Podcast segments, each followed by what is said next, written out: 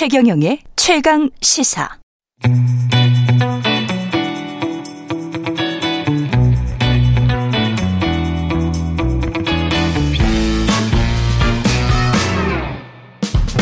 네, 정치 시사 이슈의 법적 쟁점을 시원하게 파헤쳐보는 시간 최강 로스쿨 오늘은 최강 로스쿨 학장 김준호 변호사와 함께하겠습니다. 안녕하십니까? 네, 안녕하세요. 김준호 변호사입니다. 예, 무거운 마음으로 진행을 할 수밖에 없습니다. 계속 이런 사고가 나서요. 이게 국무조정실 뭐 감찰한다고 하고 경찰은 수사한다고 하는데 네. 뭐 수사 범위는 어떻게 해야 될까요? 근데 아무래도 이제 그 사고 사건의 원인 예. 관련해서 인재라는 부분이 얼마나 인과관계가 있느냐와 음. 관련된 부분이 중점일 것 같습니다. 첫 번째 잘 아시겠지만 그 미호강이 이제 예. 인근에 있었는데 그 제방이 무너진 거 아니겠습니까? 예. 네, 그와 관련해서 어떤 문제가 있었는지, 그러니까 이 제방 관리가 제대로 안 된 부분이 인재인 측면 없는지라는 어. 부분이 이제 첫 번째가 될 것이고요. 두 번째는 그렇게 범람했다 하더라도 제, 제 적시에 홍수 경보가 울리고 했다면 궁평 이 지하차도에 물이 들어간 상황에서 교통 통제가 제대로 왜 안 되느냐. 그렇죠. 왜안 됐는지. 그 부분 두 부분과 나눠서 그에 따라서 좀 법적 책임을 져야 될 사람 뭐 양자 모두일 수도 있겠습니다만 그렇죠. 예. 에, 그런 부분이 이제 일차적인 수사 내지는 감찰 범위가 되지 않을까 싶습니다. 누가 책임을 져야 됐던 거예요? 아, 일단 뭐 금강 홍수 통제소에서 이제 그 경보를 올려가지고 음. 관련 부처 뭐 충청북도나 청주시, 흥덕구청 이런 데 다 연락을 했다는 거 아니겠습니까? 예. 해관부에. 그럼 이제 도로법상 이제 그 이런 홍수 이런 천재지변이 우려가 있을 경우에는 도로관리청에서 통행을 금지하거나 제한할 수 있다라는 규정이 도로관리청? 네, 도로관리청. 그러니까 뭐냐면 고속도 고속국도나 일반 국도 같은 음. 경우는 국, 국토교통부가 될 것이고요. 아, 국토교통부. 네, 지방도 같은 경우는 이제 지방도에 따라서 조금씩 다릅니다. 뭐 국가 지원 지방도라는 게 있고 예. 그냥 일반 지방도가 있거든요. 그래서 일반 지방도 같은 경우는 그 노선을 지정한 행정청이 되니까 음. 이거 어떨 때는 광역자치단체가 되기도 하고 기초자치단체가 되기도 하는데 지금 제가 어, 좀 조사해 본 바로는 아마 충청북도가 이 도로 관리청 그러니까 이 궁평 이 공평 이, 이 지하차도의 경우에는 네, 인것 같습니다. 네. 고시나 이런 부분들을 보면 요 관련해서는 계속 충청북도 고시가 있는 것 같아서요. 예. 네, 아마 근데 정부에서 그 부분은 제대로 확인하지 않을까 싶습니다. 그러니까 청주시냐 충북도냐 이거에 따라서 또 공무원들의 운명도 많이 바뀌겠군요. 조금 달라지는 부분이 있겠습니다. 예. 네. 하지만 뭐 교통 아, 경찰 같은 경우도 그러니까 아까 제가 말씀드린 거는 이제 도로법상 나와 있는 규정이고 예. 역시 이제 그러니까 통행을 이제 금지하거나 제한할 수 있다라고 돼 있지 않습니까? 음. 그러니까 이제 꼭 독점적으로 얘네만 한다라는 건 아니니까 도로교통법상에서도 도로에서의 위험을 방지하고 교통 안전을 위해서 도로 통행을 금지하거나 제한할 수 있도록 규정하고 있거든요. 예. 이때는 시도 경찰청장이 이 권한을 갖고 있습니다. 그러니까 충청북도 경찰청도 어떻게 보면 물론 이제 특히 이제 그러네. 일선의 관할서도 음. 문제가 되겠습니다만, 그러니까 경찰도 일부 법적 책임에서 자유로울 수 없을 것 같다. 근데 요거는 이제 궁평 이 지하차도와 관련된 문제고요. 예. 이제 미호강에 왜 그 범람했느냐 음. 관련해 가지고 이 해- 행복 중심 도시 그 행, 행복청이라고 보통 얘기하잖아요. 예. 네, 그, 그 세종시 중심으로 이제 개발하는 그 지금 요 지역에 지금 교량 공사나 요 관련해서 행복청이 좀 담당하고 있는 부분이 있어서 아. 그쪽에서 지금 기존의 제방을 자연 제방을 허물고 임시 제방을 만드는 과정에서 좀 문제나 불법성이 없었는지 좀 들여다보고 있는 측면이 있어서요. 그러네. 그 관련 부분도 수사 범위가 될 것 같습니다. 미호강 관련해서는 그렇고 그냥 이슈가 두 가지네요. 네. 이 지하차도 통제 부분하고 미호강 제방 사업 관련된 것 그거는 행정 중심 복합도시 건설청 네. 이쪽을 좀 봐야 될 것 같다라는 말씀이고 그러면 조금 더 미시적으로 들어가 보면 네. 두 시간 전에 금강 홍수 통제소에서 다 보냈어요. 네. 가장 밑단이라고 할 수 있는 흥덕구청 건설과는 뭐 있는가? 네. 어떤 조치를 취했는가? 네. 해명이나 뭐 이런 게 있을까요? 그러니까 흥덕구청 입장에서는 이제 직원이 그제 통보를 받은 걸 확인을 했고 예. 주민 통제나 대피는 매뉴얼대로 하라는 내용을 들어가지고 예. 청주시에 연락을 해가지고 했는데 지하차도 교통 통제가 이루어지지 않았다라고 하는 것 같거든요. 음. 물론 이것도 처음에는 뭐 통보를 못 받았다고 얘기했다가 나중에 말을 번복하는 과정이 있었습니다만, 예. 어, 그러니까 이제 흥덕구청 입장에서는 본인들이 교통 통제를 직접적으로 할 위치가 아니다. 위치가 아니다. 네, 왜냐하면 그래서 시로 이야기했다. 네, 이거는 이제 뭐 서울이나 부산 광역시와 달리 자치구가 아니지 않습니까? 예. 그러니까 이제 자기들이 권한이 없다고 음. 판단해서 기초자치단체인 청주시로 예. 아마 연락을 한 게 아닌가 싶긴 합니다. 그럼 매뉴얼은 뭐라고 돼 있어요? 매뉴얼은 이제 그 비상 단계 침수 범람 지역의 주민을 대피 주민들을 대피시키고 예. 이제 통행을 제한한다라고 음. 돼 있는 거고요. 특히 이제 이 궁평 이 지하차도 같은 경우 충북 도청 기준으로는 뭐 침수 심이 50cm에 도달하거나 인근 미호촌 수위가 9.2m 이상이 되면 도로를 예. 통제하도록 한 매뉴얼이 있었던 걸로. 그럼 매뉴얼은 분명히 있는 거네. 네. 근데 아마 이제 두 가지 측면이 있을 것 같습니다. 예. 하나는 이제 아, 매뉴얼을 숙지하고 있느냐. 매뉴얼을 숙지하고 있느냐? 네, 예. 라고 하는 부분이 하나가 있을 것이고, 그러니까 뭐 두껍지 않겠습니까? 모든 책들이 그렇죠. 공무원들이 이제 계속 뭐 과가 바뀌다 보니까 예. 충분히 매뉴얼을 좀 숙지하지 못했을 가능성이 있었을 것이고요. 예. 두 번째로는 이제 가사 매뉴얼대로 했다 하더라도 음. 급격히 만약에 물이 들어오거나 차는 경우라면 음. 조치를 했더라도 늦었 늦을 수또 있었던 거 아니냐. 음. 라자면 이제 그 시간적 간격이나 그런 거 부분은 조금 더 자세히 돼야 물론 이제 전반적으로 적시에 일을 하지 않았다라고 심증이 저희가 갑니다만 예. 어, 형사 책임을 묻게 될 경우에 그 부분은 법정에서 조금 더 소상히 다뤄지고 시간적으로 어, 충분히 가능했다는 부분이 소명이 돼야 관련자들의 형사 책임을 물을 수 있을 것으로 보여집니다. 근데 여기에서 뭐 매뉴얼에 누구 누구가 관할인지 담당인지 뭐 과장인지 국장인지 누가 통행 제한을 해야 되는지 명확하게 써 있습니까? 아 저도 그 매뉴얼을 직접 보지는 못해가지고 그- 그쵸. 네.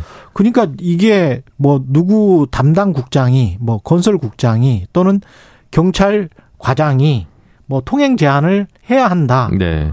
뭐 이렇게 써져 있다면 네. 그 사람의 책임이 확실할 텐데 네. 청주시 뭐 이렇게 돼서 뭐 통행 제한 네. 이런 그러면 매뉴얼이면 아무래도 기초자치단체장이 어쨌든 음, 단체장이. 책임을, 예, 책임을 질 수밖에 없겠죠.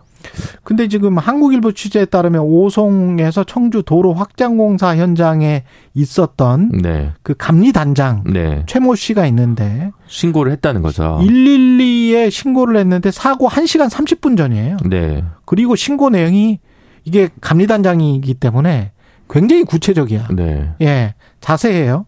그래서 총 두 번 신고를 했는데 경찰이 통제를 안 했다. 네. 그럼 경찰에도 문제가 있는 거 아니에요? 그쵸. 보통 경찰은 교통 통제 잘하잖아요. 네. 근데 이제 그 또 보시면 음. 그게 궁평 지하차도라고만 얘기를 했다고 하는 모양입니다.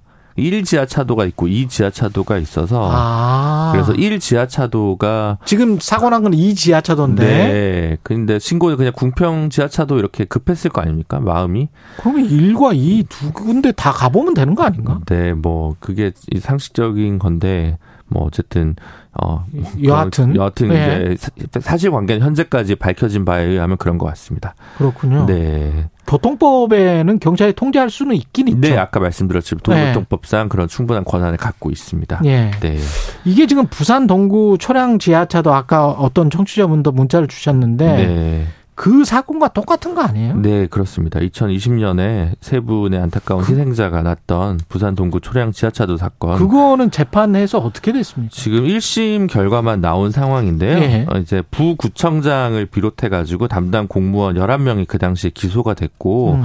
어, 이제 시- 뭐 집행유예를 포함한 실형선고가 나온 분들이랑 벌금형이 나온 분들로 좀 나뉘어져 있는데요. 그렇군요. 예, 근데 부구청장이 이제 그 최고 책임으로 1년 2개월 실형을 선고받았는데 그리고 이제 안전과장 뭐 그다음 안전총괄계장도 징역 1년에 집행유예 2년 이렇게 받았습니다. 음. 이제 생각하시기에는 이제 어그 부구청장이라고 얘기하면 왜 구청장은 처벌을 받지. 않냐라고 그러네요. 하는데 그때 참 공교로운 것이 이게 그 당시에 어 구청장이 휴가 중이었습니다.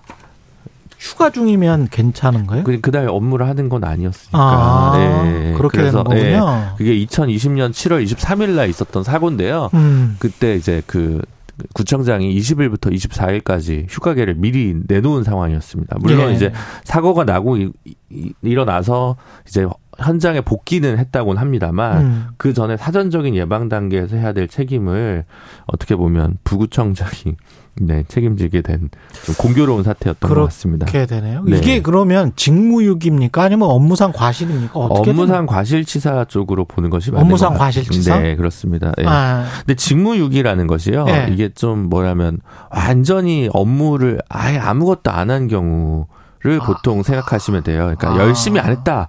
라고 해서. 예, 그렇게 하면 그건 징계감이지. 네. 그걸 가지고 이제 형사처벌까지 하는 경우는 좀 과할 수 있잖아요. 드, 드물 수가 네, 있겠네요. 예, 예. 지금 이 그 부구청장 같은 근데 업무상 과실치사죄 같은 걸로 이제 의율이 된 건데요. 예.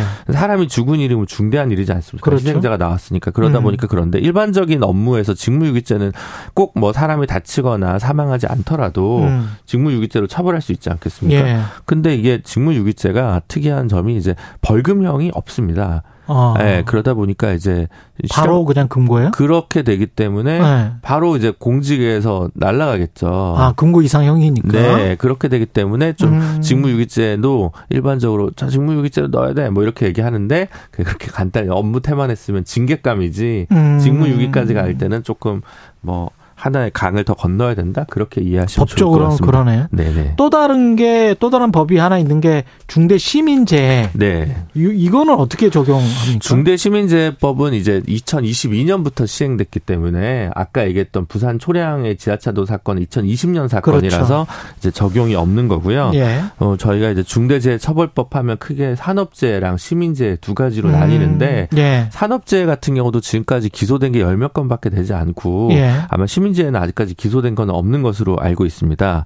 네, 중대 시민재해 같은 경우는 이제 어떤 법이냐, 어떤 개념이냐면 특정 원료나 제조, 제조물 을로 이제 누군가 다치거나 사망한 경우 또는 공중 이용 시설 또는 공중 교통 수단으로 인해서 어 사망자가 발생하거나 부상자가 다수 생긴 경우에 처벌하는 거거든요. 이거 공중 교통 시설 아니에요? 네, 그 공중 이용 시설 쪽으로 공중 이용 시설입니까? 네, 공중 네. 이용 시설인데요. 예. 공중 이용 시설에서는 이제 교량이나 터널, 그러니까 일반 도로는 무조건 되는 건 아니고요. 예. 근데 이게 지하차도잖아요. 음. 시행령을 찾아보면 이제 도로 터널이라는 개념의 하위 개념에 100m 이상의 지하차도 가 이제 대상입니다. 그래서 100m 이상. 네. 그래서 이 궁평 이 지하차도가 저 어느 정도 연장 거리인지 예. 그게 좀 확인이 하나 필요할 것 같고요. 그 다음에 이제 하천 시설도 포함이 되거든요. 예. 그래서 국가 하천의 제방이 포함이 됩니다. 미호강은 구간에 따라 일부는 지방 하천이고 일부는 일부는 국가 하천인데 예. 아마 요 지역은 국가 하천이 아닐까 싶습니다만 음. 네 그래서 그 지하차도 부분은 그래서 100m 이상인 부분이 아마 확인돼야 되지 않을까 일단 이 그 대상이 되려면요. 네. 그렇게 법을 만들어 놓은 이유가 뭘까요? 국가가 다 관리할 수가 없다. 그래서 큰 것들만 관리를 한다. 일정 정도 범위와 규모가 되는 다중이용 시설만 하겠다는 그런 그렇죠. 걸까요? 예, 지하상가나 아. 뭐 이제 도서관 박물관도 일정 면적 이상을 기준으로 좀 하고 있거든요. 음. 그래서 이제 거기 이상 왜냐면 이제 일단은 처벌이 되기 때문에 음. 그리고 책임을 져야 되니까 일단은 범위를 좀 크게 크게 넓게 잡은 게 아닌가 싶고 길이가 그렇습니다. 아, 터널 구간이 430m 정도면 아, 네. 예, 그러면 아마 지금 밖에서 확인했어요. 네, 네. 예. 기본적으로 그러면 어 되지 않을까 싶은데 근데 예. 이게 이제 그 관리상의 결함을 원인으로 발생한 재해라고 하는 것인데 음. 이제 해당할